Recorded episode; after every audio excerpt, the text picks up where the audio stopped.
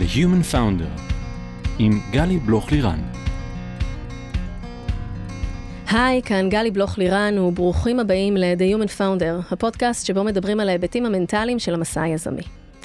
כולם מדברים על ה roller coaster שכרוך בלהיות יזם ואולי גם משקיע, משהו שכמטאפורה מדמה את ה sequence של מניה דיפרסיה. איך חווים low חזק כשב-2001 סוגרים חברה שלא צלחה את משבר ה dot com, או כשלפתע באמצע החיים מקבלים התקף לב? ואיך מרגישים היי מטורף כשיחד עם היזמים האחרים בנקסט מוכרים ב-2014 את חברת צ'ק לאינטואיט. והמקום הזה, חוסר הוודאות הזה, הצורך לשמור על עצמנו כל הזמן, ברמת ניהול עצמי גבוהה, אנרגיה גבוהה ועם חוסן מנטלי להתמודד עם הכל, זה ממש לא פשוט. בכל פרק אני אשוחח עם יזמים, משקיעים, יועצים, פסיכולוגים, במטרה לתת מקום ללייר הנוסף הזה שפחות מדברים אותו בקול רם, ההיבט המנטלי שמלווה את הדרך היזמית, וגם אשתף עצות וכלים שיסייעו לכם לייצר פוקוס, בהירות וחוסן מנטלי, כדי להיות יזמים מאוזנים שטוב להם. היום איתי כאן אלון חורי וניסים טפירו מחברת Next Insurance. אהלן, ואיזה כיף שאתם כאן. היי, תודה שהזמנת אותנו. בשמחה רבה. רגע לפני שאנחנו צוללים לפרק, למאזינים, סמנו לכם לעקוב אחרי הפודקאסט באפליקציה בה אתם מאזינים, Spotify, Google Podcast, Apple Podcast ונוספות. כך תשמרו את האצבע על הדופק ותהיו מעודכנים עם כל הפרקים שיוצאים ישירות לפיד שלכם, וגם זה יעשה לי נעים בלב. לחצתם follow, בואו נצלול. אז בואו נציג אתכם. אלון, אתה co-founder של Next Insurance ומשקיע אנג'ל בסטארט-אפים בתחילת הדרך, וניסים, אתה co-founder ו-CTO של Next Insurance, נשוי ליעל ואבא לשני בנים, ובאחרונה אפילו הגשמתם חלום ישן וטסתם כולכם ביחד לטיול ביפן. אז איזה כיף. והצלע השלישית, השותף השלישי שלכם, גיא גולדשטיין, שנמצא בפאלו אלטו והוא מנכ"ל נקסט אינשורנס, אז אתם תייצגו אותו פה בכבוד, ואת הסיפור שלכם. נקסט אינשורנס היא חברת אינשורטק מצליחה, ממוקדת בשוק הפיתוח לעסקים קטנים בארצות הברית, וזהו, דיברנו הרבה, אז עכשיו אנחנו נתחיל. ביטוח. ביטוח, ביטוח. זה היה נשמע אולי קצת, אתה יודע, בית והפה כזה, בטח ביטוח. נדבר על ביטוח, אבל על הצדדים המעניינים של הביטוח. שיש בו מלא פסיכולוגיה, דרך אגב, נכון? לגמרי. ביטוח, כדי לעשות אותו כמו שצריך, צריך להבין את הפסיכולוגיה של היוזרים. בסדר, אז בואו נדבר קצת פסיכולוגיה. אז כשאני מסתכלת עליכם, יש פה שני דברים אה, מאוד משמעותיים, אולי אפילו שלושה, שאני רואה. קודם כל, יזמים בוגרים יותר בחיים. צחקת קודם שאמרתי שאתם זקנים, לא, בוגרים זה מנוסים, שווה מנוסים. שתיים, שאתם שלישייה, שכבר רצה הרבה זמן ביחד, אה, ושלוש, שאתם בעצם סקנד אה, טיימרים.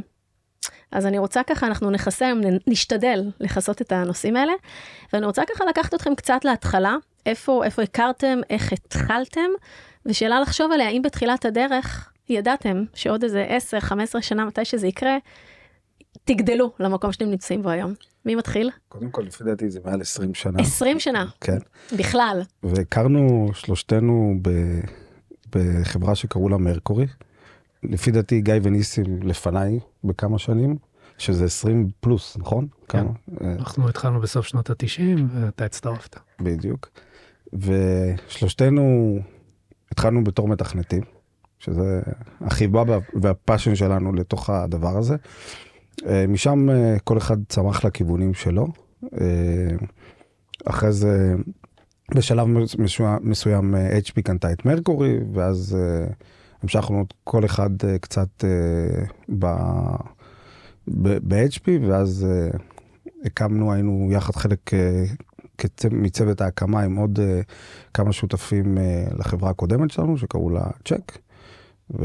בשלב מסוים ב-2014 אינטואיט קנו אותם, ואז לקח עוד פעם קצת זמן, ואז הקמנו את נקסט. זה בערך הסיפור. תמצתת ככה כן. איזה 20 ומשהו שנים לתוך, לתוך, איזה, לתוך איזה משפט. זאת אומרת, מה שאתה מתאר, אבל שגדלתם בתוך העולם הזה של יזמות, בעצם גם אתם, כל אחד גדל והתבגר בעצמו, וגם התבגרתם ביחד כ- כצוות. איך אתה, איך אתה רואה את זה?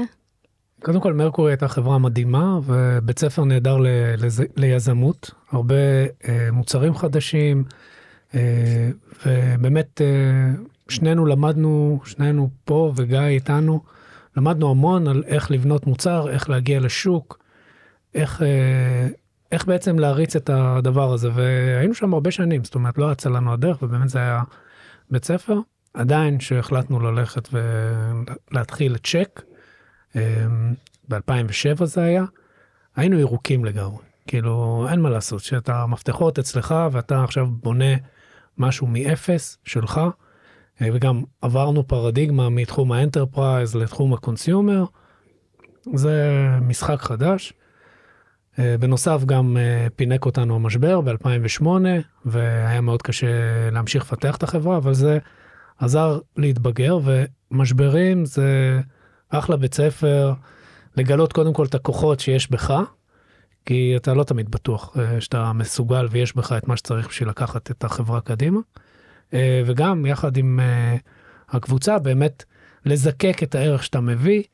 לוותר על דברים שהם פחות חשובים ובאמת אה, לטייב את הערך של מה שאנחנו עושים. ובאמת זה היה המקפצה שלנו ב-2008, אה, לעבור את המשבר הזה ולשים את החברה במקום שבסופו של דבר הביא להצלחה שלה.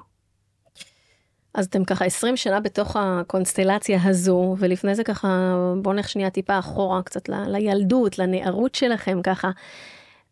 תמיד היה איזה חיידק כזה של אתם רוצים להגיע למקום הזה, או אתם רוצים להיות יזמים, או אתם עוד הייתם בדור שזה לא כל כך לא היה כפי שזה היום.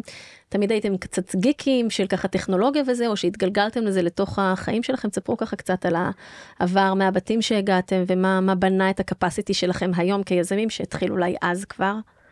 אני, להתחיל אני? אוקיי. אני הכי אנטי-תזה של הסיפור הזה. עד גיל 21 לא ידעתי מה, מחשב ומכונת כביסה זה היה נראה לי אותו דבר. הייתי כדורגלן.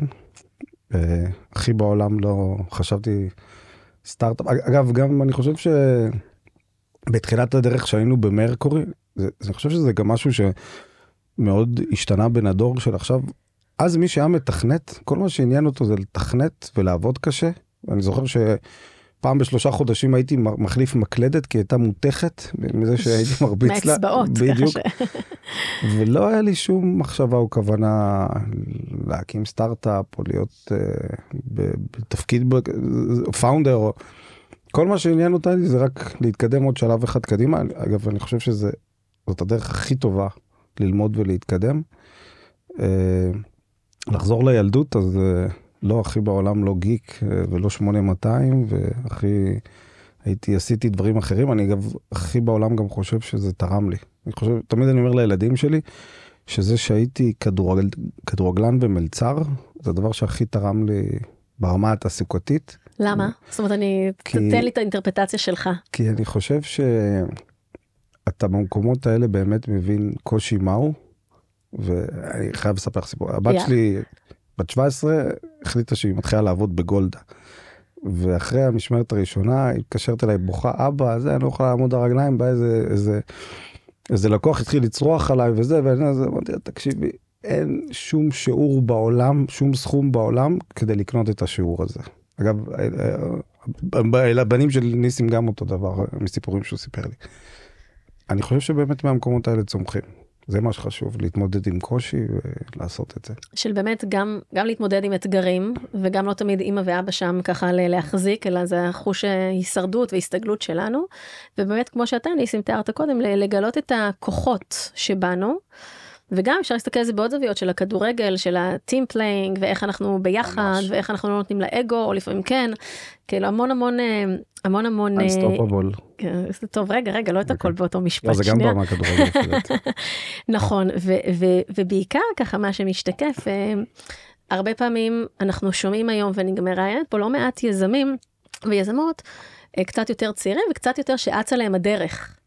אני חושבת שמשהו בקונספציה שלנו, בתעשייה הזאת, וגם הרבה פעמים יזמים שרוצים להיות יזמים וככה שומעים, חושבים שזה משהו נורא קל ומתחילים וזה קורה מהר. ודווקא פה בסיפור ובשיתוף שלכם מאוד יפה לשמוע את הדרך הבאמת ארוכה. עד שהגעתם לאן שאתם מגיעים היום, יותר במובן של בניתם את זה, ממש בניתם את זה צעד אחר צעד, לבנה אחר לבנה. התחלתם קצת, זאת אומרת, רק בגיל 20 התחלתם לעבוד, ועבדתם בעבודה שהיא בתחתית שרשרת המזון של התעשייה הזאת, ומשם צמחתם, ומשם התחלתם בקורפורט, ומשם לאט לאט קרו את הדברים, ואני חושבת שזה, א', אנחנו קצת פחות שומעים את זה היום. חשוב לזכור כמה זה חשוב וכמה זה אה, בונה, וב', כמה זה מביא אתכם גם מנוסים יותר למקום שאתם נמצאים בו עכשיו. ניסים? הרבה פעמים הנטייה שלנו להתחבר לסיפורי הסינדרלה האלה, שמישהו צעיר, בן 18, הלך ובנה סטארט-אפ ופתאום שווה מיליארד דולר ואיזה מדהים. זה נכון, זה קיים הסיפורים האלה, אבל זה, זה היוצא מן הכלל, ש, שמעיד על הכלל. ובתוך החברות המוצלחות, המצליחות, הרבה פעמים זה עבודה קשה של הרבה שנים, של הרבה ניסוי וטעייה, על הרבה מאוד כישלונות. עיקר מה שחווים זה כישלונות. ואז מדי פעם מגיעה הצלחה שלוקחת אותך לנקסט סטפ. זה, זה היומיום שלנו, mm-hmm. בסדר? ו...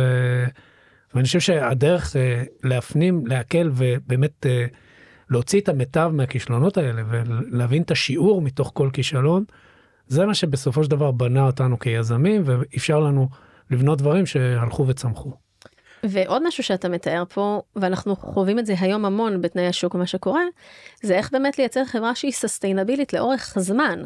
זאת אומרת שדווקא לא לייצר רק איזשהו הייפ, אלא איך אנחנו רואים שאנחנו בונים את היסודות, נכון, וגדלים, נכון, ודואגים להיות אה, רווחיים באופנים הנכונים, כדי לייצר משהו שהוא באמת ארוך ו- וגם Next עד שהגיע לאן שהיא נמצאת היום, זאת אומרת זה כבר הרבה שנים שאתם במשחק הזה ועוד אחרי שכבר באתם אה, מסטארט-אפ אה, אה, קודם. אבל בנקסט מתחילת הדרך אנחנו שמנו את זה כמטרה, זאת אומרת אמרנו אנחנו לא רוצים לעשות אה, סיבוב מהיר, אנחנו רוצים לבנות משהו שיהיה ענק, משהו שיביא המון ערך להמון משתמשים, שהוא יעשה טוב לעולם, זאת אומרת אה, לא רק אה, טוב לנו כי עשינו איזה משחק מדהים, אלא באמת לפתור בעיה כואבת של ציבור גדול אה, ולבנות ביזנס מאוד משמעותי ש-makes a difference. וזה מהיום הראשון היה, היה נוכח ב-Next וגזר גם הרבה מאוד החלטות שלקחנו ואנחנו ממשיכים לקחת.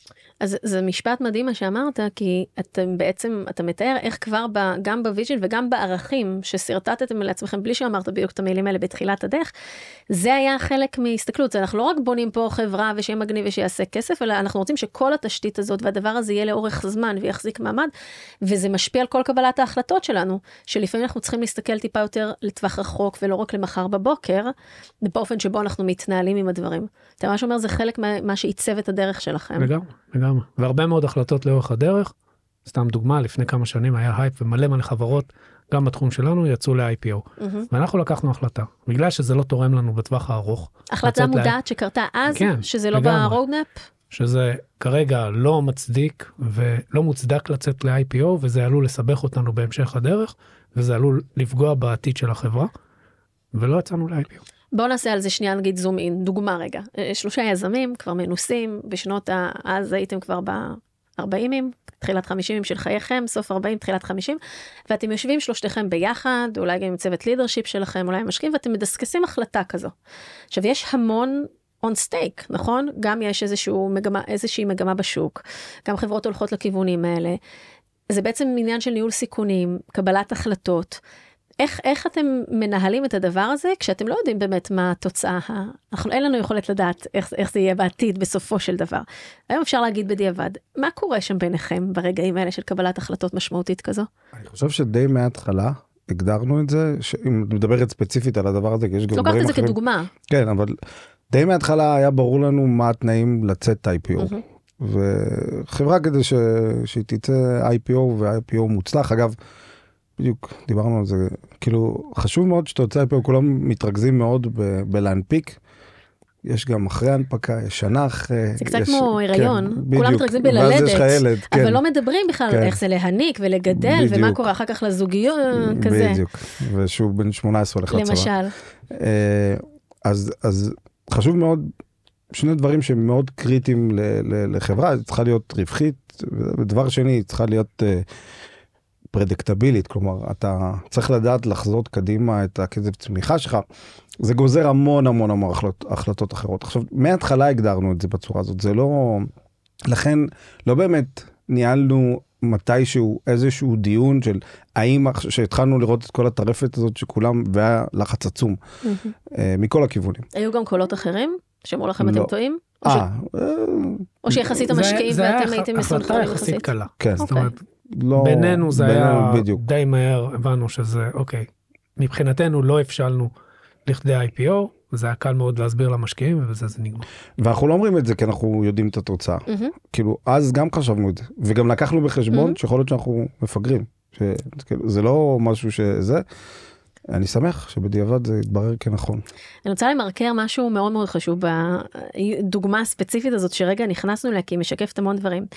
אחד הדברים שמאוד מאוד חשובים uh, ליזמים בתחילת הדרך שיוצאים למסע זה באמת לבדוק את ה-alignment של ה-expectations ביניהם, בין הצוות, גם ב-vision, גם בלאן נלך כשהסיטואציות תהיינה מורכבות יותר, uh, נהיה מאותגרים על ידי כל מיני תנאים, תנאי שוק או תנאי סביבה מאוד מאתגרים, ואז מה תהיה העמדה שלנו שם, ממש לנסות להסתכל קדימה.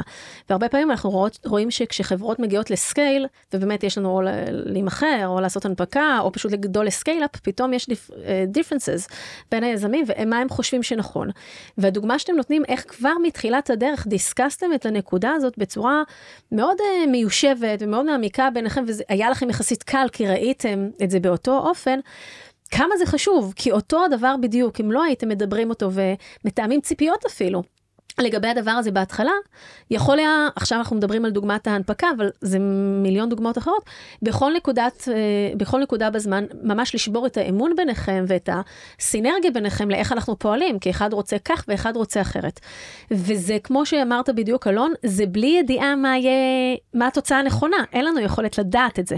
אבל עצם זה שאתם נאמנים לעקרונות שלכם ולערכים שלכם ולסנכרון ביניכם והולכים עם זה, בין אם טעיתם ובין אם צדקתם, זה עושה את זה הרבה יותר קל אחר כך, כי אתם בתוך הדבר הזה ביחד. וזו אחת הנקודות הכי חשובות ליזמים לזקק. ב-2015, שהחלטנו שאנחנו רוצים להמשיך לעבוד ביחד, אז התחלנו וישבנו ודיברנו על המון דברים. לא דיברנו על מה, מה אנחנו הולכים לעשות, דיברנו על האיך הולכים ממש. לעשות. ממש. ובאמת רוב השיחות שלנו בתחילת הדרך היו אוקיי איך בונים חברה ואיפה אנחנו באיזה תחום אנחנו נרצה לעסוק ולאן אנחנו רוצים להגיע. ו, ואני אגלה עוד משהו שהיו איתנו עוד אנשים אז בתחילת הדרך שזה פחות התאים להם והם לא הצטרפו בעצם למסע הזה. Mm-hmm. אז אז לקטע כמה זמן ש... היה האינקוביישן הזה שלכם? ארבעה חודשים שככה זה היה תהליך מאוד מובנה.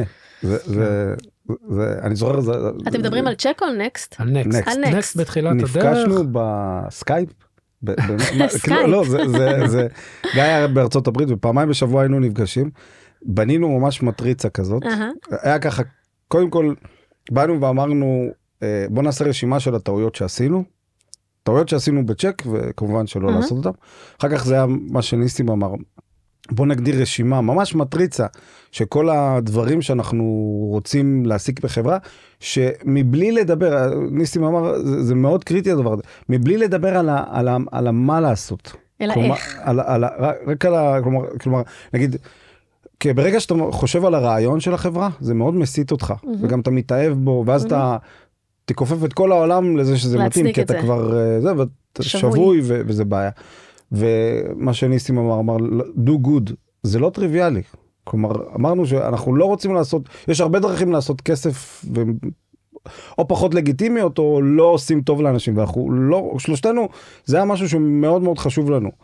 לבוא נגיד חברה עם מודל עסקי מוכח, כאילו בכוונה נותן לך כמה דוגמאות, כן, אני חושב שזה כן, גם ערך מוסף טוב. לא רק לי, לכל מי שמאזין לזה, כן. אז אה, אה, מודל עסקי מוכח אה, בצ'ק, אכלנו קש מהדבר הזה, בנינו מודל עסקי חדש, וזה שרט אותנו. אתה כל הזמן צריך לשכנע את עצמך, את המשקיעים, את העובדים, את הלקוחות. כן, זה זה, זה ואחד הדברים שאמרנו, נגיד שמרכז הפעילות היא בארצות הברית, כי שם הבנו שיש לנו כוח. אה, וגם דברים הרבה הרבה יותר קטנים, כמו למשל להקים את פונקציית ה-HR מדי אפס. Mm-hmm. בצ'ק ניסים חמש שנים אחרי שהחברה הייתה קיימת, הוא היה מתחיל את הבוקר בלקנות חלב. כי אמרנו, מאוד חשוב שיהיה קפה. אמרנו זהו, בנקסט זה לא הולך לקרות, ובאמת גייסנו שתי נשות HR בישראל ובארצות הברית כעובדות כמעט הראשונות בחברה. אה, ועוד הרבה, היה ממש רשימה ארוכה של, של, של דברים כאלה. מה שמדהים, בכולם עמדנו. זה, מדהים. זה, זה מטורף, כאילו זה לא... זה זה.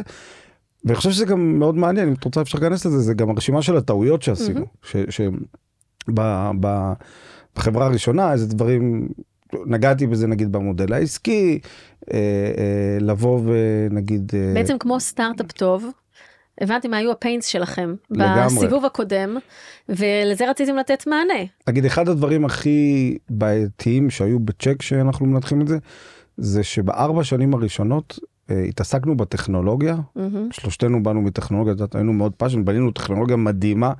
אה, עד היום ב-Intuit אה, משתמשים בה, היא זה, אבל לא בדיוק חשבנו מה לעשות איתה. מהמם. ל-product market fit של הדבר הזה. וכל ה-business, לא, לא, בכלל, ופתאום אחרי שלוש-ארבע שנים, כנגזרת של. נגמר הכסף והמשבר שהיה ב-2008 וכל זה, אתה פתאום אומר, בואנה, זה, זה לא זה, וב-Next, אנחנו התחלנו מהמודל העסקי. עוד, וכל השיווק וה-growth ו- ו- וכל הדברים האלה, זה דברים שהתחלנו איתם עוד לפני שהיה מוצר. ו- וזה גם גרם לקצב צמיחה המאוד מהיר ש- שהיה לנו. אז אני רוצה כרגע למרקר כמה דברים שאמרתם עכשיו, שבעצם הנושא היה, אוקיי, אז איך אנחנו מצטרפים ביחד לסטארט-אפ, ואיך אנחנו גם בשאיפה מייצרים סטארט-אפ טוב, ו-sustainably, ו-profitably, וצומח, וכל המילים האלה עם ה-LY בסוף. ואתם אומרים, ממש מההתחלה, ישבנו ועשינו תהליך, זה לא רק היה dating אם נעים לנו או לא זה, אנחנו ממש מדברים על האיך אנחנו ניגשים לדברים, כמה ישתנה עוד 200 אלף פעמים, אבל איך תהיה הגישה שלנו towards all of it. ואתם אומרים, גם עשינו רשימה של כל הטעויות כדי ללמוד מהם, וגם בצורה מאוד עניינית, ניסיתם לחזות מה הפרמטרים שלנו, של הצוות הזה שלנו, להצלחה, איך אנחנו יכולים להצליח, מה הדברים שאנחנו צריכים שיקרו כדי להצליח. ואמרתם, אנחנו בערכים, זה good, שלנו זה, אנחנו מיושרים שלושתנו על הדבר הזה. וביזנס מודל, אנחנו רוצים שיהיה מודל עסקי הגיוני, שלא המצאנו עכשיו את הגלגל שאנשים לא מבינים, שהוא יהיה שם. וצריך שתהיה פעילות בארצות הברית מההתחלה, ובאמת גיא המנכ"ל ישב שמה. ואנחנו צריכים שיהיה HR, כי אנחנו רואים את החשיבות של לדאוג לאנשים. ואנחנו צריכים לא רק technology first, אלא לוודא שיש שוק, ויש את התחרות כמו שצריך, כאילו שאנחנו מובילים שם. ובאמת, זה דברים שהיום, גם לכם וגם לי, הם כאילו נשמעים יחסית טריוויאליים, אבל לסטארט-אפים שיוצאים למסע הזה, בטח בפעם הראשונה, זה ממש לא טריוויאלי, ואפילו אם שומעים את הדברים האלה מבחוץ, צריך ככה, ככה, ככה, לפעמים חלק מה- we can do better, or we can do differently, כאילו משהו קצת בנו בבייס הזה, שאנחנו נצליח לשבור את הזה, קצת בהתנגדות לשם, ואתם ממש אה, הלכתם ויישמתם דבר דבר, ולמעשה הפחתתם מראש באופן הזה המון friction פוטנציאלי. ברור שיש עוד מלא challenges, כן? סטארט-אפ בלי challenges, זה לחם חוקנו. אבל מראש הפחתתם מאוד המון דברים שיכולים אה, להיות בדרך, וזה זה נשמע די מדהים באופן הזה שהגעתם לזה בצורה מאוד רציונלית, אבל שהיא מבוססת על הרגש, על הדברים שכבר נכוויתם כן. בהם. היה מאוד חשוב לא לעשות טעויות חדשות, אה, טעויות ישנות. לא שוב. טעויות ישנות. טעויות חדשות יפה. תמיד אה, אפשר, יש מקום לטעויות חדשות, ואף רצוי. ואף רצוי. כן. אנחנו רצינו, תמיד אמרנו, להיכשל מהר ובזול. לי חשב שזה מעולה. זה כאילו, היה מאוד... אה, ניסים, רצית להוסיף על זה משהו? לא. אה, זה שני חבר'ה למרקר, להיכשל מהר ובזול, הנה אני אפילו כותבת, זה יהיה כתוב אחר כך בזה, ולא טעויות ישנות. תספר לנו רגע טיפה, ניסים, מההיסטוריה שלך ככה, משהו שבנה אותך ככה בילדות, בחיים, לאן שאתה נמצא היום, היו שם איזה נקודות כאלה שידעת להסתכל והיום אתה יודע לחבר את הנקודות, או שזה מסלול שככה לאט לאט הגעת אליו? אני בן בכור למשפחה, אה, אה, שני הורים אה, עובדי מדינה, בית צנוע, ומהיום שאני זוכר את עצמי, אחד הייתי תחרותי, תמיד הייתי למרות. שיש לך רשת פנים כזאת מאוד אה, מוחזקת ושלווה ורגועה, זה עד שמכירים אותך, זה מתוחכם, זה. מתוחכם, נחמד נחמד, לגמרי. אז uh, היה את האלמנט התחרותי uh, מצד אחד, והאלמנט הטכנולוגי מהצד השני. כאילו מהיום שאני זוכר את עצמי, עוד מימי קומודור 64 עם. הזקנים שמאזינים יודעים מה זה. פיתחתי ומאוד מאוד התחברתי, התחברתי לתחום, וזה באמת uh, עיצב את הנערות שלי, אפשר להגיד. Uh, זהו, אחר כך uh, צבא, אוניברסיטה, אה, ובאמת הייתי מאוד רעב לקפוץ ו- ולעשות. אה, לעשות, אה, וזה זה מהיום הראשון שאני זוכר את עצמי בשוק העבודה ובחברות שהיינו בהן, זה תמיד ה- ה- הפאשן הזה לייצר, להביא, שכל יום יהיה לו את המשמעות שלו, שלא, שלא יוכל להגיד, נסתכל אחורה על היום ולהגיד, אוקיי, התבזבז היום. וזה, יש לך את זה ביג טיים במה שקורה פה. אז ככה התגלגלתם והגעתם בעצם למרקורי ומשם לצ'ק וכולי, ודיברנו קצת על איך אתם מקבלים החלטות ועל הרשימת טעויות. איך זה, אה, איך זה להיות שלישיית אה, יזמים, גברים, בוגרים יותר, שכבר הולכים הרבה זמן ביחד, איך מנהלים את הדבר הזה? מצד אחד, כל אחד מכם מגיע עם המון ניסיון. חלק מהניסיון זה ניסיון שבעצם גדלתם לתוכו ביחד, צברתם אותו לאורך השנים. שלושה אנשים, גם אינטליגנטים, גם טכנולוגיים, גם מנוסים, כל אחד בדומיינים שלו. איך גורמים לדבר הזה לעבוד, או שאולי לפעמים זה לא עובד, לאורך זמן, כי עשיתם סטארט-אפ אחד ואתם עושים סטארט-אפ שני, איך, איך מנהלים את הדבר הזה? מה עבד לכם? אני חושב שקודם כל אנחנו חברים טובים אחד של השני ואנחנו מאוד אוהבים אחד את השני. והמפתח זה שבאמת כל אחד מרגיש, אבל יותר חשוב, כל אחד מרגיש שגם האחרים מרגישים ככה, שהאחרים תמיד יעשו הכל לא לטובת עצמם, אלא לטובת האחרים. כלומר, ויש את ה... אגב, אני חושב שאנחנו אמנם שלישייה, אבל אני חושב שזה בכל זוגיות ככה, ברגע שכל אחד חושב על השני ולא על עצמו, יש לזה את התוחלת הכי טובה של הצלחה. Mm-hmm. ואני חושב שאנחנו מאוד uh, התנהלנו ככה מההתחלה. וזה היה, כלומר, אף פעם, גם שהיו ויכוחים, אף פעם זה לא היה נראה טוב, הוא עכשיו יש לו איזה אג'נדה שלו והוא מנסה לקדם. זה אף פעם לא היה מהמקומות האלה, ואני חושב שזה קריטי. ה-do good שדיברתם עליו קודם בחברה, זה גם היה to see good in the other.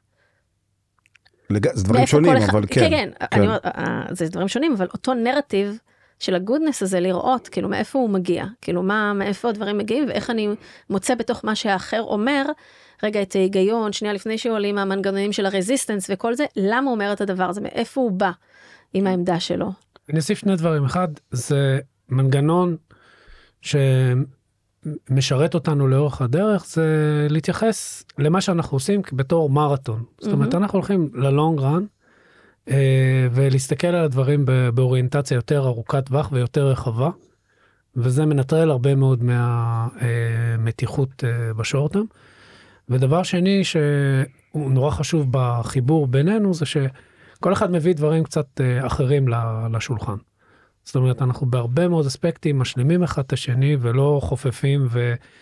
ואז שאלון מריץ משהו שגיא מריץ משהו זה בסדר אם אין לי מה, מה להשתתף או מה אה, להיכנס איתם, וכנ"ל אצלי. זאת אומרת, כל אחד, תמיד היה לו את הטריטוריה שלו, את הדברים שבהם הוא עסק, והחיבור בין כל אחד והדברים הטובים שהוא מביא, מייצר משהו שהוא מאוד חזק ביחד. אני רגע challenging you, כי זה נשמע מאוד יפה, ואני גם מאמינה לכם. אתם בסך הכל אנשים אמינים נראים, למרות שאתה כזה תחרותי ועם הרשת כזאת, כאילו, כאילו רגועה שנייה שנייה, אבל אה, אה, בסוף, בפרקטיקה, הרבה פעמים המציאות מאתגרת אותנו עם המון דברים, ונמצא יזם אחד שנמצא אה, אה, עשר שעות אחורה, או סליחה, אחורה מאיתנו, כן, ו, ואנחנו פה, ולפעמים מגיעים משברים כלל עולמיים, וקורים כל מיני דברים. אתם תמיד חושבים אותו דבר? או לא. אתם יודעים, רגע, כל, איך אתם מנהלים את האגו הזה שאין מה לעשות לכולם, אגו זה גם דבר חשוב, הוא צריך להיות במידה מסוימת. איך משתיקים אותו לפעמים כשרגע אני לא חושב שזה הדבר הנכון לעשות, איך אני סומך באמת על האחרים שעכשיו אני הולך איתם, אפילו שזה רגע מנוגד לדעתי, כי הרי כיזמים, דיברתם על זה קודם, אנחנו כל היום מתמודדים עם אתגרים, עם כישלונות, עם החלטות שקיבלנו שהן לא בהכרח היו החלטות נכונות, יש הרבה יותר החלטות לא נכונות שקיבלנו מאשר החלטות נכונות, ומהן אנחנו לומדים הכי הרבה. אז איך מתנהלים את ה... גם בצוות חזק וקרוב, איך מנהלים את האגו לפעמים כשאתם... לא קורה לכם שנגיד אתה או אתה חשבתם שזו לא החלטה נכונה ובכל זאת you disagreed and committed because זה מה שהשניים אחרים החליטו ובסוף זה התגלה אחרת. איך מנהלים שם את הרגעים האלה?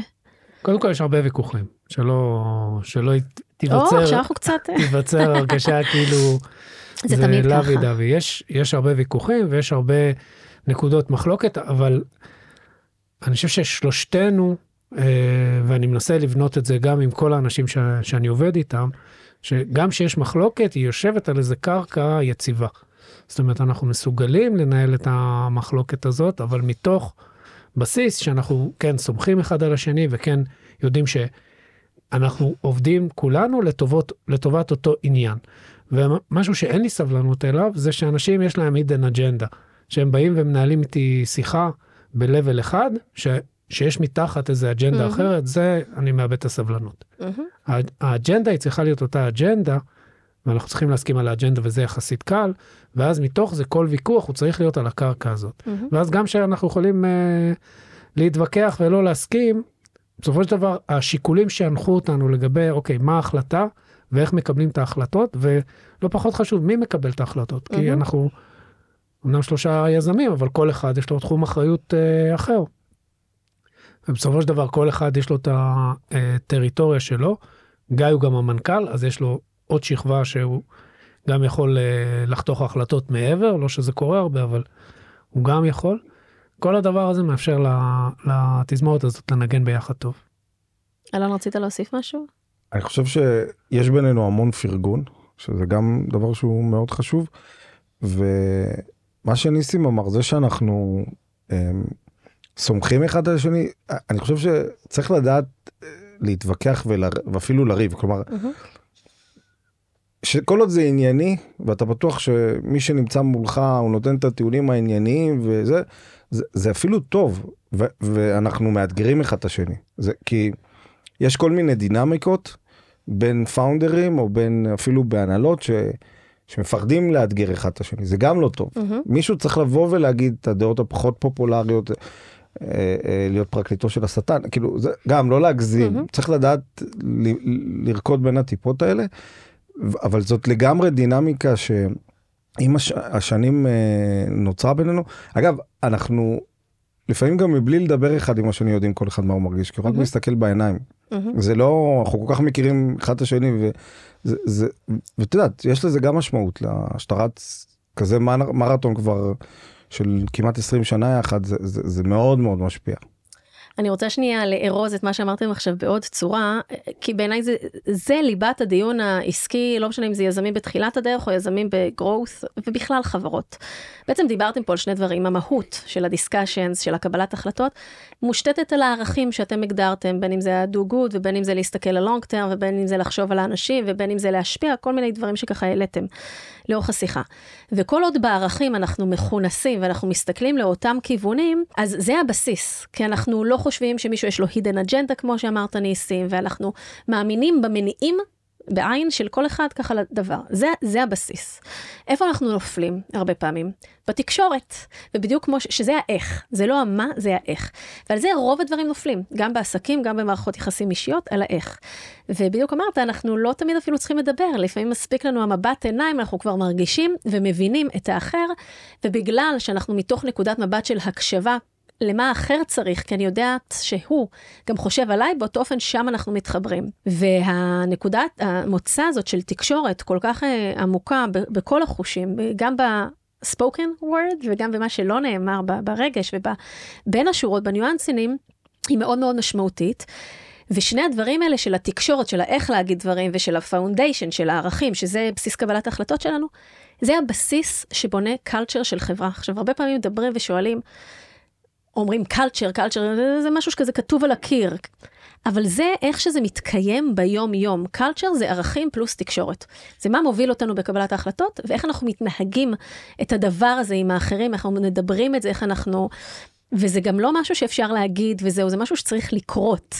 בכל קבלת החלטה, בכל התנהלות, בכל משבר, בכל הצלחה, היסודות האלה צריכים uh, לבוא לידי ביטוי, כי אז גם ה...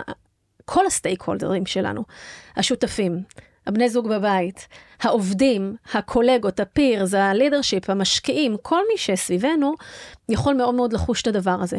וזה יבוא לידי ביטוי ב-all hands שתנהלו עם החברה לצורך העניין, ותעבירו את הבשורה הטובה או הבשורה הפחות טובה. וזה יכול לבוא לידי ביטוי בבורד, שפתאום צריך לדבר על נושאים רגישים יותר, או על נושאים של הצלחות גדולות, איך אתם מאוחדים כי זה מבוסס ערכים, ואיך אתם מעבירים את הדבר הזה בתקשורת שהיא גורמת לצד השני to be engaged. אז זה ככה משהו שהיה לי חשוב לארוז סביב נושא הקלצ'ר, כי זה מה שזה. איך אתם מרגישים שהדבר הזה בא לידי ביטוי ביום יום אצלכם ככה בחברה, איך אתם דואגים to maintain it, לא רק ביניכם, אלא ממש כקרן אור שעוברת, ש, ש, שאחרון העובדים גם מרגיש בסייטים אחרים לחלוטין בעולם. קודם כל, שמנו ערכים לחברה מהיום הראשון. זה אחד הלקחים שלנו מהחברה הקודמת, שהנושא של קלצ'ר הוא לא מתהווה.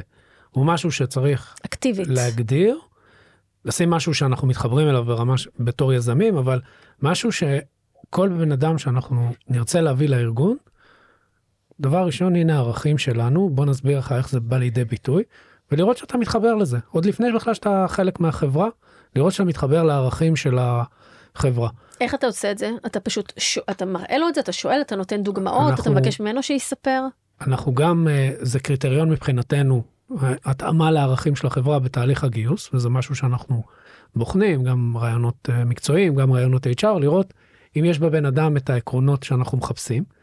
אה, גם עם זה שהדברים הם אה, גלויים ואנחנו מדברים עליהם, מדברים עליהם עם עובדים, מדברים עליהם עם מועמדים, זה, זה נוכח, וגם זה גוזר איך אנחנו מקבלים החלטות. הרבה פעמים אנחנו נבחן את ההחלטות שלנו ברמה הארגונית אל מול הערכים.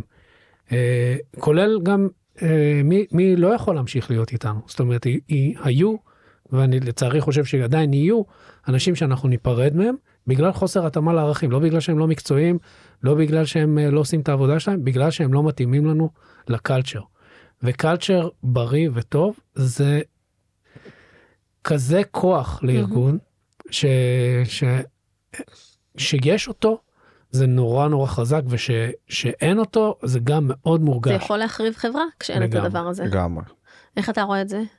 אני רוצה להוסיף אה, אה, לגבי הערכים, אנחנו ממש בצורה אקטיבית דוחפים את זה. כלומר, אנחנו משווקים את הערכים. תן כמה דוגמאות לדברים שאתם אה, עושים כדי להטמיע את זה. למשל, יש לנו ארבעה ערכים. אז uh, איזה? play as a team, unstoppable, phenomenal service ו... dare to simplify. דרך to simplify. אז uh, uh, בנינו בובה לכל ערך, וואלה. כן?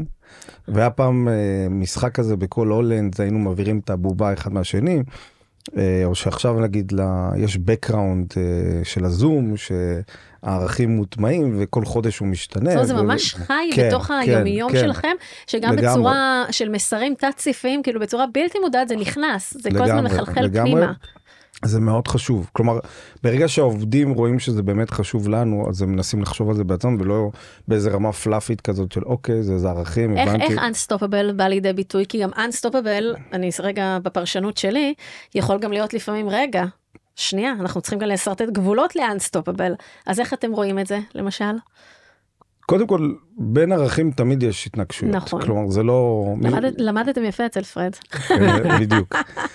וזה, כלומר, הגבולות צריך לדעת באמת לשרטט אותם. כי שם, ו- דרך אגב, הקושי. כשיש לנו התנגשות בין ערכים, שם הקושי, איך אנחנו לגמרי. יודעים לדרג. Unstoppable ו-play as a team לגמרי יכולים אה, נכון. אה, ל- להתנגש אחד עם השני. ו- וזה באמת, שאתה רץ, תוך כדי תנועה אתה מבין איפה נכון לתת את הדגשים האלה ואיפה לתת את הדגשים האלה. Unstoppable זה תכונה מאוד חשובה לנו, כי אני חושב ש... אנחנו חושבים שזאת נשמת אפו של סטארט-אפ. כאילו, זה אם ה drive הפנימי הזה כן, של אם ה... אתה לא קם בבוקר, כמו שניסים אמר, ואני חייב לבוא ולעשות משהו שיש לו משמעות, לא חייב לעשות, אני לא חייב... אם אתה תבוא ורק ת... כדי לתת את המאה אחוז שלך, לא נצליח. זה צריך לגמרי את המאה ועשר אחוז הזה, ובשביל זה, זה, זה, זה בדיוק ה... כל המהות של ה-unstoppable. ממש וזה אהבתי. צריך להיות מונע מתוך... זה לא מפעל אריזה, מהמם. זה צריך, צריך להיות, לא שחלילה יש לי בעיה עם מפעלי מתוך אריזה. תשוקה פנימית בדיוק, לדבר מתוך הזה. תשוקה פנימית לדבר הזה, הפאשן הזה, זה בדיוק ה-10% אחוז הנוספים האלה, שהם עושים את השינוי. אני רוצה להגיד עוד איזה מילה שככה הזכרנו רגע חלק ממנה, כשאנחנו מדברים על ערכים, מעבר לזה שהם כמובן לא יכולים רק להיות תלויים על הקיר, יש שני דברים. אחד זה באמת ההתנגשות, זה יופי להגדיר, אנחנו צריכים להבין באמת איך אנחנו פותרים קונפליקטים כשיש התנגשות בין ערכים, כי יכול להיות שעבור מישהו אחד זה הדבר הכי חשוב ומכוח זה הוא מונע, ועבור אחר האחר, וגם שם, כמו שדיברתם קודם, איך זה נפתר, על ידי זה שאנחנו מסוגלים לשים את עצמנו במקום שאנחנו מקשיבים רגע לגמרי לצד האחר ושנייה לא לעצמנו, ואז זה עוזר לנו להתקרב. והדבר השני, עצם האריזה של הערך, הרי את ה-unstoppable אפשר בכל מיני תצורות, את המהות הזאת לקרוא לה בשם. ועצם השיום שלו, שזה קופי שיווקי לצורך העניין, אבל הבחירה של המילים אה, היא כל כך עוצמתית. כי היא גם אורזת בתוכה, יכולות להיות לנו משמעויות דומות, שאנחנו בוחרים לארוז אותם, לארוז אותם באופן אחר, וזה מקסים, איך לקחתם, דיברנו קודם על השיר של סיה, איך הוא גורם לי לרוץ, ככה שאני מנסה, אז זה, אה, זה מאוד ממורבל, וברגע שזה מאוד ממורבל, זה גם עוזר לאנשים ככה באמת להטמיע את זה אה, ביום יום שלהם, וזה מאוד יפה לראות איך חברה שכבר קיימת, כמה שנים אתם כבר רצים בין שבע שנים?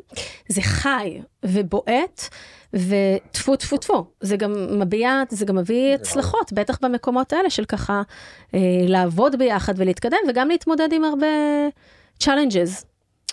Speaking of challenges, אז מכורח בגרותכם וניסיונכם, חוויתם כבר uh, לא מעט משברים שעולם ההייטק uh, מתמודד איתו. זה לא הראשון שלכם, זה גם כנראה לא האחרון שלכם, מעצם טיבו וטבעו של גל, שככה הוא מתנהג, ולפעמים אנחנו פה ולפעמים אנחנו פה. מה ככה הפרספקטיבה שלכם קצת אה, לדבר הזה? כיזמים שכבר היו בדוט קום, ושמתמודדים עכשיו, ושגם עובדים מאוד חזק בארצות הברית ורואים את מה שקורה שם, מה הפרספקטיבה שלכם ככה על הדבר הזה? קודם כל להבין שהאירועים הם בני חלוף. ודבר ראשון, להבין שכשהיינו למעלה ושהשוק היה למעלה, להבין שהוא הולך לרדת, ושהשוק עכשיו למטה, להבין שהוא הולך לעלות. מה זה אומר להבין מבחינתך? להבין זה פה, רציונלית, מה זה אומר שנייה להבין בהיבט של, אז איך אני מתנהגת עם הדבר הזה? זה שאת יודעת שזה תקופה, זה ייקח שנה, זה ייקח שנתיים, בסופו של דבר צריך לצלוח את, ה, את המשברים, לנצל את המשברים. יש הרבה גם אפשרויות לנצל משבר, לא רק uh, לחרוק שיניים ולקונן על המשבר, אלא גם לראות את ההזדמנויות שיש במשברים. ו- ו- ותמיד יש הזדמנויות, uh, ולמנף אותם כדי שביציאה ממשבר תהיה בפוזיציה יותר טובה להמשך הדרך. וזה מדהים, זה נשמע נורא טריוויאלי, אבל כשאני מדבר עם אנשים שהם יחסית בתחילת הדרך, נגיד מישהו שיצא מהאוניברסיטה לפני ארבע שנים, אז בתחילת הדרך הוא, הוא הגיע לשוק עבודה שחיזרו אחריו והכל היה בהייפ מטורף, והוא חשב שזה יהיה לנצח ככה, כאילו הוא לא יכל לשער שהמצב הולך להיות uh, פחות טוב. ועכשיו שהמצב פחות טוב הוא לא יכול לדמיין שהשוק יתאושש. ואני חושב שהפרספקטיבה שלנו בתור מי שנמצא כמה שנים בשוק, להבין שהכל הוא uh, בר חלוף. ככה זה כעת. כן. ואת יודעת זה עקרון בודהיסטי. Uh, אה, בסיסי והוא מלווה אותי, מלווה אותנו לאורך הדרך, להבין שזה, שזה יעבור. אז למשל יעבור. כשיש מנהלים תחתיך ש, ש, שאתה מנהל, אה, נגיד ב-R&D או משהו, וכך שהם קצת יותר אה, בסטרס או קצת יותר מבוהלים רגע ממה שקורה, אז איך אתה כ, כ, כמנהיג שלהם, כ, כמנהל שלהם, איך אתה מביא את הדבר הזה פנימה? כי בסוף, אפרופו ערכים, אנחנו צריכים דלבר, נכון? אנחנו צריכים לעשות דברים זה מצד אחד, ו-R&D צריך לתת בראש ולפתח את כל מה שצריך. ומצד שני, יכולים עכשיו להיות מנהלי צוותים או צעירים יותר, או ככה חרדים יותר, או פחות מנוסים, באיך להכיל את הווקה הזאת, את החוסר הוודאות הזה שאנחנו מתמודדים איתם. איך אתה כמנהל שלהם מתמודד עם זה ב-day to day? קודם כל לשתף אותם בניסיון וב, אה, ובזה ש, שדברים הם, אה, הם לא, לא נוטים להישאר כמו שהם. הכל ולת... משתנה ו... כל הזמן. כן, הכל כל הזמן משתנה, ואיך אנחנו מתעלים. המצב והדברים שהם נכפים עלינו או שהם חיצוניים למה שבשליטה שלנו, לא, לא יעזור לנו להתעסק איתם. בסדר? זה לא, זה, זה חסר תוחלת. התוחלת היא במה אנחנו יכולים לעשות בשביל להגיב, בשביל להתמודד, בשביל להוציא את המקסימום מכל סיטואציה שאנחנו נמצאים. ו, ואני חושב שזה ה... ברגע שמתעלים את האנרגיה למקומות האלה, רגע, מה בשליטה שלי, מה בתחום שליטה שלי, ואיך אני לוקח את מה שבשליטה שלי ואני עושה ממנו את המיטב, הדברים מבחוץ יסתדרו. בדיוק תיארת עכשיו ככה מאוד יפה את uh, מעגל הדאגה השפעה שסטיבן קובי מדבר mm-hmm. עליו, שנדמיין שיש לנו איזה כדור באמצע, שזה איפה שאנחנו נמצאים, זה מעגל ההשפעה שלנו. ואנחנו רוצים כל הזמן לדחוף החוצה, לראות איפה אנחנו יכולים להשפיע, לאן אנחנו יכולים לשלוח עוד זרועות, עוד עשייה, לקדם דברים.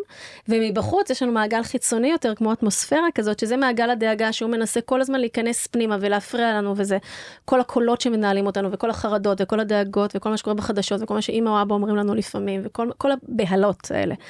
ואיך אנחנו צריכים באמת לנסות, וזו עבודה קשה, זה שרירים שצריך לתחזק אותם הרבה, לנטרל כמה שאפשר את הקולות החיצוניים, ובאמת להתמקד באנרגיה ובפוקוס שלנו למעגל ההשפעה, למה אנחנו יכולים לעשות, איפה אנחנו יכולים לייצר הבדל, איפה אנחנו יכולים להניע שינוי, ואז אנחנו גם בעשייה, ועשייה מאוד מאוד משפיעה על איך שאנחנו מרגישים, על האנדרופינים שמוזרמים לנו בדם וכולי וכולי. וגם אנחנו באמת רואים התקדמות, כי גם זה צעד קטן, הוא עדיין צעד קטן ועוד צעד קטן, וזה באמת המקום להיות בו, אבל צריך גם לזה, אנחנו צריכים לגדול לשם. אנחנו במערכת הפעלה שלנו לא בהכרח הגענו אה, בדיוק, אה, בדיוק באופן הזה. אגב, אני באמת חושב שכל אתגר מצמיח הזדמנויות, וזה לא ברמה של... אה, בוא נגיד שיהיה טוב, הילד אה, נפל, אה, ניתן לו נשיקה ונגיד לו יהיה בסדר, זה לא זה. אני באמת מאמין שתקופות כאלה הם התקופות שמצמיחות את ההזדמנויות הכי גדולות. אה, אם מסתכלים על זה נגיד, קודם כל נגיד, אני חושב נקסט עברה שיפור מדהים בתוך התקופה הזאת, מאז הקורונה. התייעלנו ואנחנו צמחנו עסקית ואנחנו חידדנו לעצמנו בדיוק מה אנחנו רוצים ואנחנו חד משמעית היום חברה הרבה הרבה הרבה יותר טובה ממה שהיינו. כלומר, כלומר ואני מאוד שמח על זה, כלומר, לקחנו את המשבר הזה והפכנו אותו באמת להזדמנות, לקחת לימון והפוך אותו ללימונדה. אה, אם מסתכלים על זה קצת באספקט יותר רחב, בתקופות כאלה, אה, תמיד אני אומר, אתה נוסע במערה, לא בטוח שתגיע לסופה, יש כמה כאלה שנעצרים באמצע, לצערי זה עצוב, אבל מי שמגיע לסוף המערה ורואה את האור ומגיע לשם, מחכה בסוף פרס. למה? ה... אין תחרות. ה... בדיוק דיברנו על זה היום, אה, נגיד פרסום יותר זול, כי יש פחות אה, מתחרים, זה, זה משפיע לך על הביזנס. אתה יכול לגייס לקוח, אה, עובדים יותר אה, טובים במשכורות פחות טובות, פחות גבוהות, כי, כי זה החיים, זה, זה, זה הבלנס הזה של השוק. אה, ויש לך פור על המתחרים בזה שבתקופה הזאת בנית על עצמך ואתה מגיע לנקודה שהשוק מתחיל להמריא, שבנית את כל הפאונדיישן בצורה הכי נכונה וטובה. זה מה שראינו ב-2008 מה שקרה, שצלחנו ואז היינו בנקודה הנכונה כדי לייצר את הצמיחה. אני לגמרי מאמין שזה מה שקורה היום לחברות כמו נקסט ולחברות חדשות גם. חברות סטארט-אפים חדשים שקיימים היום, אה, קשה להם, הרבה יותר קשה להם מכאלה שקמו בנובמבר 21. אבל uh, מצד שני זה מכריח אותם להיות יותר רזים, יותר יעילים, mm-hmm. לגייס סכום יותר מדויק, לקהל את ה... לעשות פחות טעויות כי אין להם ברירה, ואני חושב שבסופו של דבר uh, זה יביא לתוצאות יותר טובות. אז זה לא רק שממשבר קלישאתי ככל שזה יהיה, אבל זה נכון, צומחות גם המון הזדמנויות, שזה גם הזדמנויות חיצוניות מהסביבה החיצונית, לפעמים של מיזוגים, רכישות וכולי, בדיוק. אבל גם הזדמנויות פנימיות של דיוק, השתמשת במילה הזאת, איך אנחנו מייצרים, מדייקים יותר את המוצר, את החברה, את התהליכים הפנימיים שלנו, אה, איך אנחנו מייצרים חברה בריאה יותר, בריאה במובן הסוסטיינבילי, במובן הרווחי, איך אנחנו עושים את הדברים האלה, וגם לפעמים כשהשוק מאוד רועש, ואנחנו שנייה, לפעמים גם רגע לעצור. לעצור סוסים רגע, לבדוק מה קורה, זה מכניס איזשהו שנייה שקט לעשות עבודת בדק בית, שנייה בפנים, בהנחה ויש לנו כסף, אנחנו יכולים להמשיך רגע לעבוד, להסתכל רגע על הדברים בצורה יותר מדויקת. אני רוצה רגע להמשיך איתך, אלון, ברשותך, כי רגע דיברנו על משברים עסקיים ואיך הדבר הזה משפיע עלינו, אבל בהיותנו יזמים, אז אה, עסקים זה דבר, אה, זה, זה, זה, כבודם במקומה מונח, אבל יש לנו גם משברים אישיים שמאוד משפיעים מן הסתם על הביזנס, ואני תמיד אומרת שיזם, הוא לא רק מוביל חברה, הוא יזם והוא קודם כל מביא שנייה את כל החבילה שלו ואת המשפחה או לא משפחה, את ההתמודדויות האישיות שלו אה, לתוך החיים העסקיים וזה מאוד משפיע ואי אפשר להפריד בין השניים. ואני רוצה שתספר לנו רגע ככה על הכרטיס הצהוב, כמו שדיברנו קודם, שנשלף לך, כן. כן, אלוהים או מישהו, אבל אה, כן. נשלף כרטיס צהוב. אז לפני קצת יותר משנה קיבלתי התקף לב, ככה באמצע החיים, בגיל 45 וחצי. זה, זה היה וואחד אה, הפתעה, בומבה. למרות שחיכיתי לזה כי אבא שלי בגיל הזה קיבל uh, את ההתקף לב הראשון שלו אבל עדיין זה לא וזה כן זה זה משפיע עליך זה גורם לך לחשוב כמו שאמרתי. אחת ההחלטות שקיבלתי זה אמרתי אם אלוהים הוציא לי כרטיס צהוב uh, ככה באמצע החיים אז אני באמת ברמה האישית uh, אראה איך אני עושה את האדפשן הנכון לצורת חיים שלי. כל ה... בוא נגיד, מעל 20 שנה לחיות uh, בסגנון של לעבוד 12-14 שעות ביממה, לעבוד סופי שבוע, זה, זה, זה דבר שהוא כנראה יש לו ברמת חרדות uh, מטורפות ולחץ uh, אינסופי. מצד שני, אני, אני גם חייב להגיד, זה, זה, אנחנו סוג של נרקומנים של הדבר הזה, mm-hmm, זה לא שמישהו mm-hmm. uh, כפה את זה עלינו, uh, זה מבנה אישיות כזה, mm-hmm. שבדרך כלל... אני מאמין שרוב היזמים או כל היזמים אה, נמצאים בצורה כזאת או אחרת בתוך הדבר הזה. אה, אבל צריך לקחת בחשבון שיש לזה גם מחירים. אה, אתה מתאר אתה אמרת עכשיו רגע שני דברים חשובים שאני רוצה למרקר. אם נשנה רגע את המילה נרקומניות, אז נקרא לזה רגע ההתמכרות באמת ליזמות, לקצב הזה, לסערה הזאת, שיש בה המון דברים גם חיוביים, שמזינה לנו המון סיפוקים וריגושים. זה, אנחנו כולנו אוהבים את זה, בגלל זה אנחנו... ההתמכרות זה לריגוש. כן, בעולם אנחנו רוצים עוד ריגוש ועוד ריגוש, וכל דבר קטן פה הוא מאוד מאוד משמעותי. ולצד זה, באמת חיים. אפילו מרגישה שהעליתי את קצב הדיבור, שמתם לב? נכנסתי לריתמוס שזה. סטרס תמידי. זה כל הזמן לחיות, זה לא בהכרח חרדות כל הזמן, אבל באמת, הדופק הוא כל הזמן בסטרס תמידי של הדבר הזה. ואז פתאום אתה באמצע החיים, העסק מצליח, משפחה, זה אתה מגד... חוטף התקף לב. ואז אני רוצה שנייה לחזור איתך לתקופה של אותו זמן, חודש, זה היה התקף לב קשה מאוד, או יחסית ככה mild, או מה, מה היה שם? הייתה סכנת חיים. אז לאקסטרים זה היה ככה, ו- כן. וכשאתה בעוד חודש נגיד שאחרי זה, ואתה מסתכל שנייה, מה אתה חושב באמת על ה-20 שנה האלה האחרונות, כאילו על, על המסלול הזה, על... לא שזה בהכרח רלוונטי, כי אנחנו חוכמה שבדיעבד היא לא חוכמה, אבל אתה עם איזה ביקורת על זה, או היית עושה דברים אחרת, או יזמים היום שבתחילת הדרך היית אומר להם, צ'יל אאוט טיפה, או שאת כל השני גובר ואתה אומר, אי אפשר להגיע להישגים כאלה בלי להיות הכי בקצה של הדברים האלה. מה, מה השיעורים שאתה לוקח מזה? כמה שזה אולי יישמע מוזר, אני לא הייתי, אני לא יודע אם הייתי משנה דברים. כי אז לא הייתי אני. כאילו, אני, אני לא... זה ברור, הייתי רוצה לא לקבל התקף לב, אבל... ודברים קצת יותר פרקטיים, אה, תזונה, ספורט, עשיתי את זה, אבל אולי היה צריך להקפיד על הדברים האלה, בדיקות דם. יש את הדברים האלה שצריכים לעשות, ומאוד מאוד מאוד חשוב לעשות אותם, אבל אה, כמו שאמרתי קודם, זה, זה יש את האלמנט הזה ההתמכרותי, שאתה, זה מה שאתה, אתה לא מסוגל, אתה, אתה חי על אוקטן גבוה, אתה לא מסוגל uh, פתאום, אם הייתי חי חיים אחרים, אולי, אולי לא היה לי התקף לב, אבל הייתי בן אדם מומלל, אז, אז כאילו, אני לא מגלגל עיניים ואומר כאילו, זה. חשוב מאוד אה, ליזמים, אני חושב, מתחילים, או יזמים, שזה יהיה במודעות, להבין ש... שזה קיים, לנהל, לנסות כמה שאפשר לנהל את זה, לנהל את הלחץ, לנהל את האורח חיים. אה, אני לא חושב שבאמת אה, איזשהו יזם שהוא עובד 12-14 אה, שעות ביממה פתאום יעבוד 8, זה, זה לא יקרה, אבל אולי הוא יכניס איזשהו שינוי בהרגלי תזונה שלו, יעשה יותר ספורט, יעשה מדיטציות, לא יודע. איפה עד, זה פגש אתכם כצוות ואיך נגיד הטיפה אני לא אגיד אפילו נרמול, אבל טיפה הכנסת בלנס הזאתי, ש, שככה ראיתם את זה קורה, וזה כרטיס טוב לך, אבל גם, גם לכל הסובבים אותך. איך זה בא לידי ביטוי, נגיד, בצוות, בעבודה, בחברה? שיניתם דברים? עשיתם משהו אחרת? אני יכול להגיד על עצמי שבסטארט-אפ הקודם זה היה עבודה מטורפת, 24 על 7 במשך 7 שנים. זה היה לרוץ אה, אה, מרתון בקצב של ספרינט. זה כבר איירון מן, זה כבר לא רק כן. מרתון, כן. זה... ואחד הדברים שהגדרתי מול עצמי ומול השותפים שלי בתחילת הדרך זה שאני לא יכול לחזור לאותו, זאת אני לא רוצה, לא יכול, לא יודע, יכול, אני לא רוצה לחזור לאותו קצב. זאת אומרת, חלק אינהרנטי באיך שאני עובד וחי היום זה, זה לתת uh, מקום גם לחיים הפרטיים ולזמן לעצמי. אני חושב שבסופו של דבר זה, זה הופך אותי גם לאיש מקצוע יותר טוב. זאת אומרת, השורט טרמיות הזאת המטורפת שיש ליזמים שהם רצים מדבר לדבר, זה שיש לך קצת זמן להסתכל על הדברים בפרספקטיבה, לחשוב על הדברים יותר uh, רחב, אתה עובד קצת פחות קשה ואתה לא בהכרח עובד פחות טוב. אז זה משהו ש... שילבתי בחיים שלי ו... ואני נמצא במקום היום יותר שלם עם איך שאני עובד. אני מקשיבה למה שאמרת ניסים ו...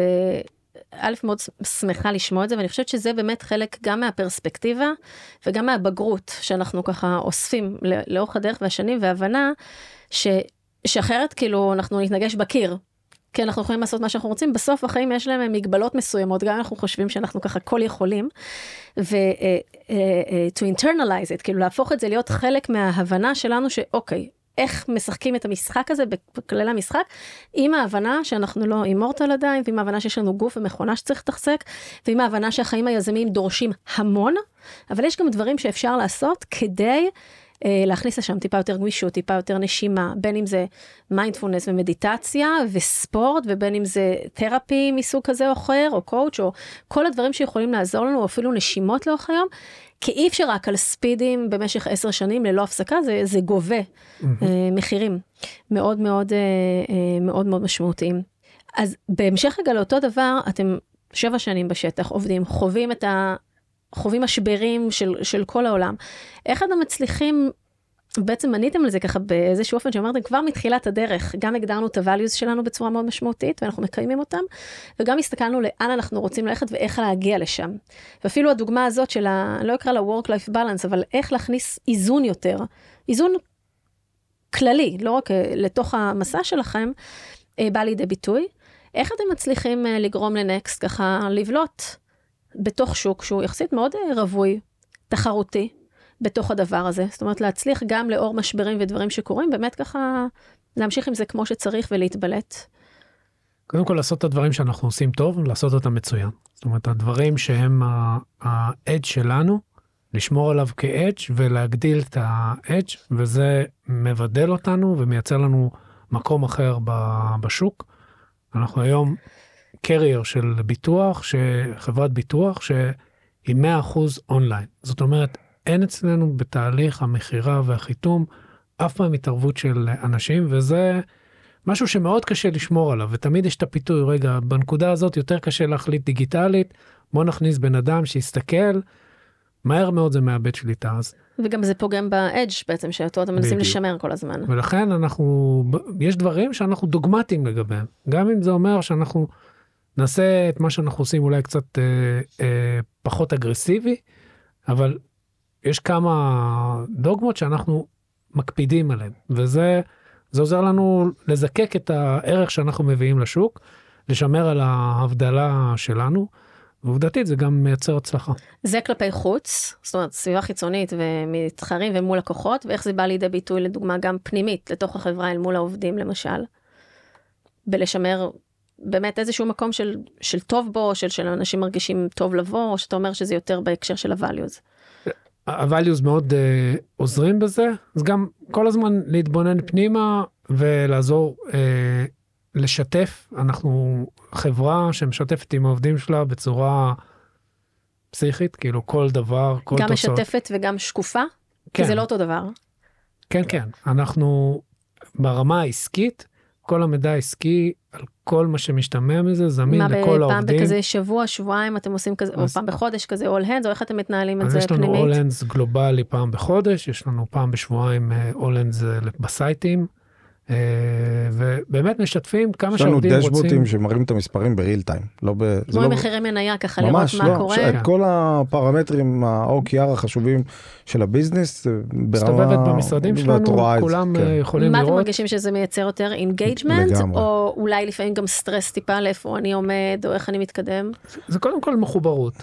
אוקיי, זה לא תוצאות שלי. Mm-hmm. כ... זה הארגון ככלל. זה, זה נקסט, ונקסט בסוף, אנחנו כל פעם חוזרים על זה, אז נקסט זה האנשים, אין משהו אחר בנקסט. הקירות שאנחנו יושבים סביב, שיושבים uh, מסביבנו, זה קירות ששכרנו. אין לנו שום נכסים חוץ מהאנשים וה-IP שאנחנו מייצרים, וזה זה מה שיש.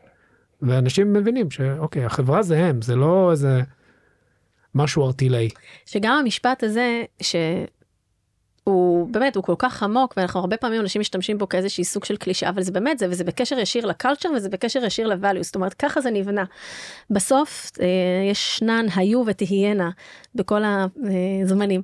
המון חברות as companies, אבל בסוף כל חברה היא סוג של מיני סוסייטי, כן? כזה של האנשים שבתוכה, ואיך הם מרגישים בתוך הדבר הזה, ואיך איך הם, אה, טוב להם לבוא בבוקר, הם מרגישים unstoppable כשהם באים בבוקר, הם מרגישים שיש להם שקיפות, יכולת לגדול, מנהלים שמצמיחים אותם. וזה, ובסוף אנחנו מכירים את כל המחקרים, שכסף זה כבר ממש לא הדבר הראשון שנמצא אה, בדירוג של אנשים ואיך כיף להם לעבוד, אלא באמת היחס עם המנהל, איך הם מרגישים בתוך הדבר הזה, וזה באמת דברים שהם... זה הבנייה של ה-culture bottom up. זה לא להחליט על משהו ואז אה, זה, אלא להגיד אותו, אלא לבנות אותו באמת מלמטה. אני אוסיף עוד משהו שהוא מאוד חשוב, זה אנשים מרגישים accountability על, על מה שנמצא עליהם. זאת אומרת, אם אתה אחראי על מוצר מסוים, אם אתה מפתח באזור מסוים, אין אנשים אחרים. זה לא שאתה accountable על התוצאה mm-hmm. שהאזור הזה יביא, והחברה בסוף זה אוסף של פרטים כאלה. Mm-hmm. ה accountability הזה שאנחנו uh, מייצרים ומשרישים בקבוצה, הוא קריטי בשביל בשביל שכל אחד ייתן את המקסימום שהוא יכול, ייתן את כל האנרגיה היצירתית שלו וגם, וגם ירגיש שהוא יכול, שהוא מסוגל ועובד למטרה אה, שהיא שלו. אתה רוצה להוסיף משהו אלון? לא, מסכים. ככה לפני שנסיים, אם גיא היה יושב פה עכשיו, אז מה עוד הוא היה ככה מוסיף לדיסקשן הזה, מעבר לזה שהוא היה מסכים כנראה עם הרבה מהדברים שאמרתם? איזה עוד uh, two cents שלו הוא היה מוסיף לפה? ואם אתם משלימים אותו לגמרי אז מדהים, אבל uh, יש לכם עוד איזה ככה... אני חושב שאנחנו די מתואמים בדברים שאנחנו מציגים. אני חושבת, סתם חושבת רגע על עוד נקודה שדיברנו עליה קודם, שבעצם אפילו באינישיישן שלכם, גיא כבר ישב בשוק היעד, הוא ישב בארצות הברית, וגם כל האינישיישן שלכם כחברה היום בנקסט קרתה בתנאי השטח האלה, אבל זה סובב ומסובב, זה גם היה ככה, אבל גם הבנתם שזה הדבר הנכון כדי לבנות חברה אחר כך. ואיך משהו שהגדרתם לפני שבע שנים, עדיין משרת את הדבר הזה וכמה זה חשוב באמת שהוא נמצא שם פיזית כדי לייצר חברה שהיא גלובלית והיא ככה מחזיקה נכון בסייטים המשמעותיים אה, וזה בא לידי ביטוי אפילו עכשיו שגיא הוא מנכ"ל אבל זה ממש נשמע ומורגש כמה אתם משמעותיים לא פחות בדבר הזה, ואתם פה בארץ ואתם מנהלים את ה-R&D ואת כל מה שקורה כאן, וזה מאוד יפה לראות איך, אה, זה בדיוק אותם, אותה חלוקה שדיברתם על דומיינים ועל קבלת החלטות ועל לתת מקום לכל אחד, אז אה, זה מאוד יפה לראות איך זה קורה ומתקיים במציאות. חבר'ה, היה לי ממש אה, כיף שבאתם, דיברנו ככה על מלא דברים מהמסע הצוותי שלכם, למסעות האישיים, איך מגדלים באמת אה, חברה לסקייל כזה ש, שמגייסת אה, גם הרבה כסף ואנשים ודברים שגדלים ואיך אתם כיזמים בוגרים יותר עוברים בעצם אה, משבר סאב פריים דוט קום מתמודדים היום ככה עם הדברים הפרספקטיבה כמה כמה היא חשובה ובסוף איך ה-value based leadership איך הדברים האלה שהם ממש הלחם חוקכם איך הוא בא לידי ביטוי בחברה, וזה מאוד מאוד uh, משמעותי. איפה אפשר למצוא אתכם? ככה, מי שמתעניין, רוצה להצטרף, דברים? nextinsurance.com. שמה, פשוט ככה. פייסבוק, לינקדאין, הקרוב למקום מגוריכם. הקרוב כן. למקום מגוריכם ברשת. בהחלט. תודה שבאתם, אלון וניסים, שמחתי לארח אתכם. לך. למאזינים, אנחנו נשים פסיק עד לפרק הבא, ככה אני גם אומרת ליזמים שלי מסשן לסשן. ניתן למצוא אותנו בפלטפורמות הפודקאסטים המובילות, ספוטיפיי, אפל פודקאסט, גוגל פודקאסט, פודבין. מוזמנים לעשות subscribe כדי להתעדכן ולהיות ראשונים ככה עם כל פרק שיוצא. מוזמנים גם לבקר באתר שלי ב galiblochliran.com ולהשאיר שם את הפרטים שלכם כדי להתעדכן וללמוד עוד על ההיבטים המנטליים של יזמים. תודה ל Google for Startups שמאפשרים לי להקליט כאן את כל התוכן החשוב הזה. אם נהניתם, אני ממש אשמח שתפיצו את הפודקאסט ליזמים ומשקיעים שאתם מאמינים שיקבלו ממנו ערך. שמים פסיק, ניפגש בפרק הבא.